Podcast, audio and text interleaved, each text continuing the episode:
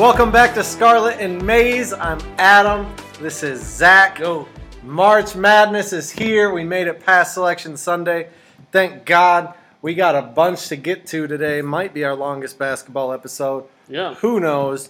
But jumping right into things, to kick off the real tournament, it's not a play-in game, but the real tournament starts Thursday at 12:15, Michigan versus Colorado State. And then if Michigan wins, probably Tennessee on Saturday. Do you have any thoughts?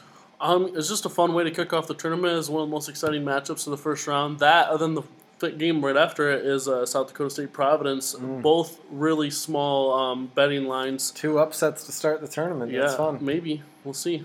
Yeah. My prediction, so I'm worried that they're just going to double team, triple team Hunter Dickinson, make him get rid of it, and just let Michigan shoot because they're not at home. And then beat Michigan with their five-out system, since Dickinson would have to be guarding on the perimeter, and he can't guard on the perimeter. If I'm Colorado State, I just don't guard Caleb Houston. I mean, honestly. Just whoever's guarding Caleb Houston, you're also on Hunter Dickinson. Yeah, unless Houston makes threes, there's no reason to guard him. Yeah. I'd let him shoot it until he makes it. Hopefully Hunter Dickinson can just get the ball in good position so he can just turn and go up real quick. Yeah. I picked Michigan to win. I normally don't pick Michigan to go far, and I can't really this year anyways. But so I was like, I got to pick them to win one, whatever. Yeah, it's an interesting matchup for sure. Colorado's not like a name that jumps out at you as being a really good basketball team in the past, but they obviously are good enough for a 6 seed. I've gone back and forth on this game, but I think I like the Colorado State to win this game. Dang. Ohio State plays Loyola Chicago Friday at 12:15, and then probably Villanova on Sunday if they win. Yeah. What do you got for Loyola Chicago? I feel like I sound like a broken record the last couple episodes. If they are healthy, if Zed Key's back, if Kyle Young is back, they were saying Zed Key could have played in the Penn State game in the Big Ten tournament. They decided to rest him. Kyle Young's been out for if he doesn't play this week, he'll have been out for over 2 weeks. With a concussion, it seems like with a concussion he should be back. Yeah. If both those guys are back and healthy, I love the matchup. Loyola is one of the worst offensive rebounding teams in the country, and that's been something that teams have been able to take advantage of Ohio State. So I think that is in Ohio State's benefit that they're bad at it. So if Ohio State's healthy, I like the Buckeyes to, even though they're the higher seed, to get the upset because Loyola is actually favored in this game. Yeah, I think Ohio State probably wins, but I think even if they're not healthy, they have a good chance to win. When you have Malachi Branham and E.J. Liddell on your team, you always have a chance to win. If they're healthy, I like them to make a decent run. I'll just be crushing on Sister Jean until the game is over. Yeah, let's go, Drew Valentine. I have a tweet of the week about Sister Jean. Oh no, yeah, that's gonna cross a line probably. We have some questions to go through. How far does Michigan go?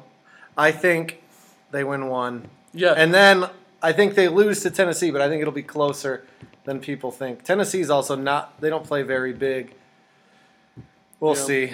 What do you think? How far do they go? I mean, I think their ceiling – I thought they were going to lose to Colorado State. Yeah. But I think they have a good chance to upset Colorado State, but their ceiling is around the 32 against Tennessee. All right, so – I'm going to answer what needs to happen for Michigan to make a run, and then Zach later will answer what needs to happen for Ohio State to make a run. I think the thing about Tennessee is their main lineups are not the biggest, so it could be another big Hunter Dickinson game again. I think the biggest obstacle for Michigan isn't even Tennessee, but themselves. They need to break out of the inconsistency or the consistency, I guess. Win-loss, win-loss, win-loss, win-loss. It's been forever since that's been going on, and they need to string together back-to-back good games. I think if they were able to string back-to-back good games, if they were able to beat Tennessee, it might break them out of their inconsistency.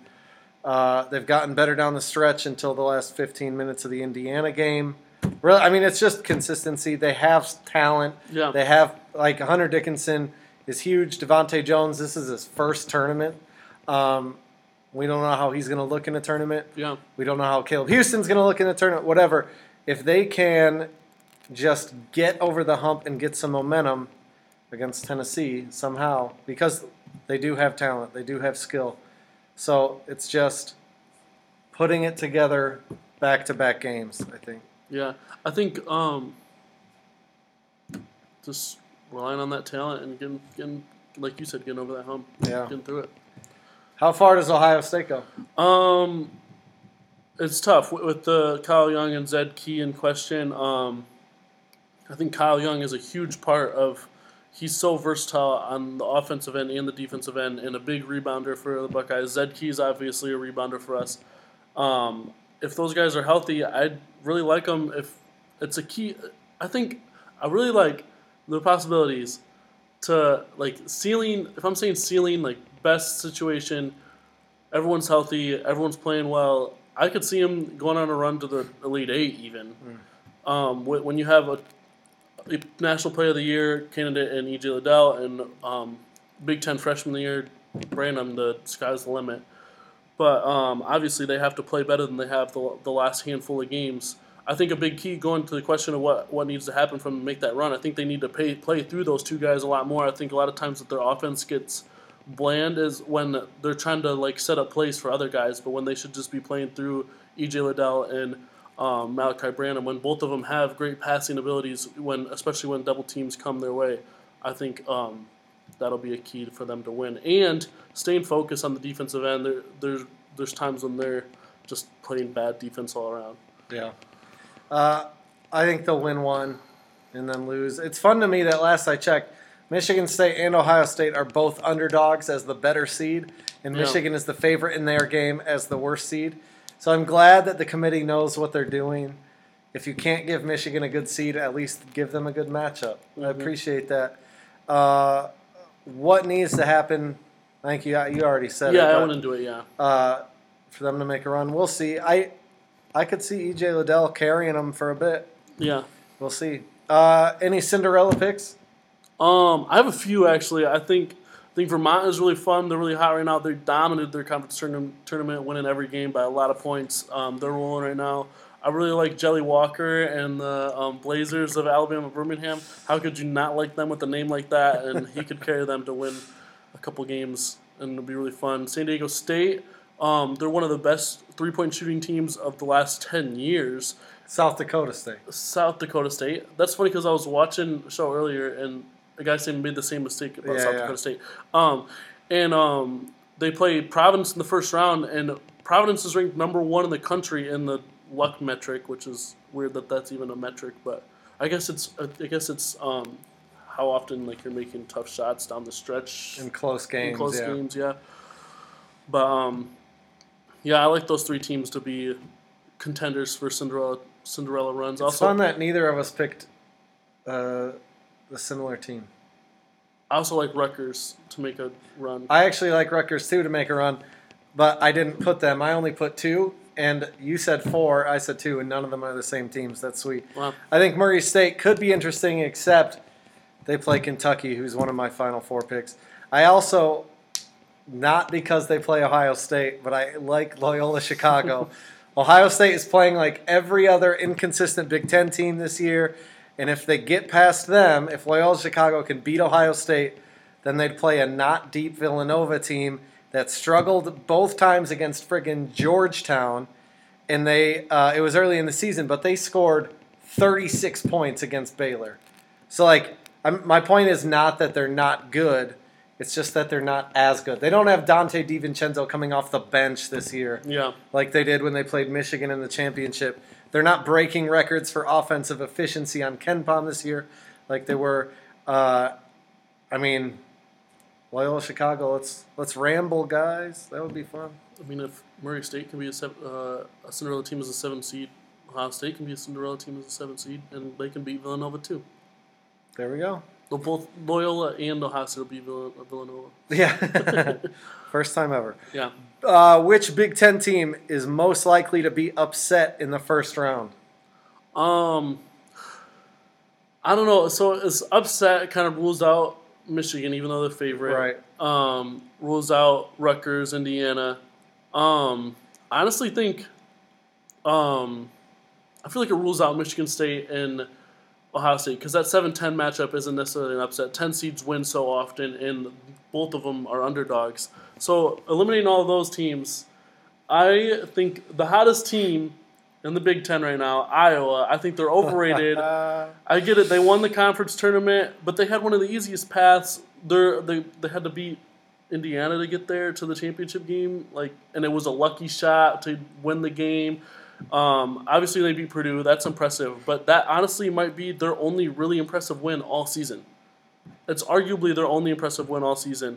They went 0-2 against Illinois. They lost to Purdue in the regular season. I mean, their best win other than that might be Ohio State, and Ohio State's a 7 seed here. I think, and I really like Richmond. Richmond's hot coming in. They just won their tournament as an underdog too, and I think Iowa is on the watch for being upset in the first round. That's fun. I actually don't think 7-10 is off the table, and I picked Ohio State. Okay. I don't think Wisconsin is as good as the record, but I also don't think they'll lose to Colgate. Yeah. Illinois, Iowa, and Purdue, I just don't think are losing in the first round. And because it has to be an upset, pretty much Michigan State and Ohio State are my only choices. Yeah. But I don't think Davidson will have the athleticism or defensive horses to keep up with Michigan State unless Michigan State is just super lazy on defense and gives up a ton of threes. Mm-hmm. And that would be fun. But going right into the next question, which is from @SlayerZanella on Instagram. Which Big Ten team most likely to make a run? I actually picked Iowa. Wow. So I love that you picked Iowa as most likely to be upset in the first round. They don't have the best history in the tournament, but they didn't for the Big Ten tournament either, and they ended up winning the thing. So maybe they're turning corners and getting monkeys off of backs. I hate Providence, who Iowa would play in the second round probably, unless, whatever, but then still. And I would love to watch Iowa-Kansas in the Sweet 16. You know what would be really fun? Huh. Iowa shoots a ton of threes. Mm-hmm. If South Dakota State could beat Providence. It could be like 100-99. Jeez, that would be fun. That would be really fun. Wow. What do you think? Now I kind of don't want them to get upset in the first round. See? Jump on board. Big Ten team most likely to make a run. I really like Purdue. If they can play their best consistently, that's been the issue, is being consistent. I love Trevion Williams and his passing ability. He really showed it against Michigan State.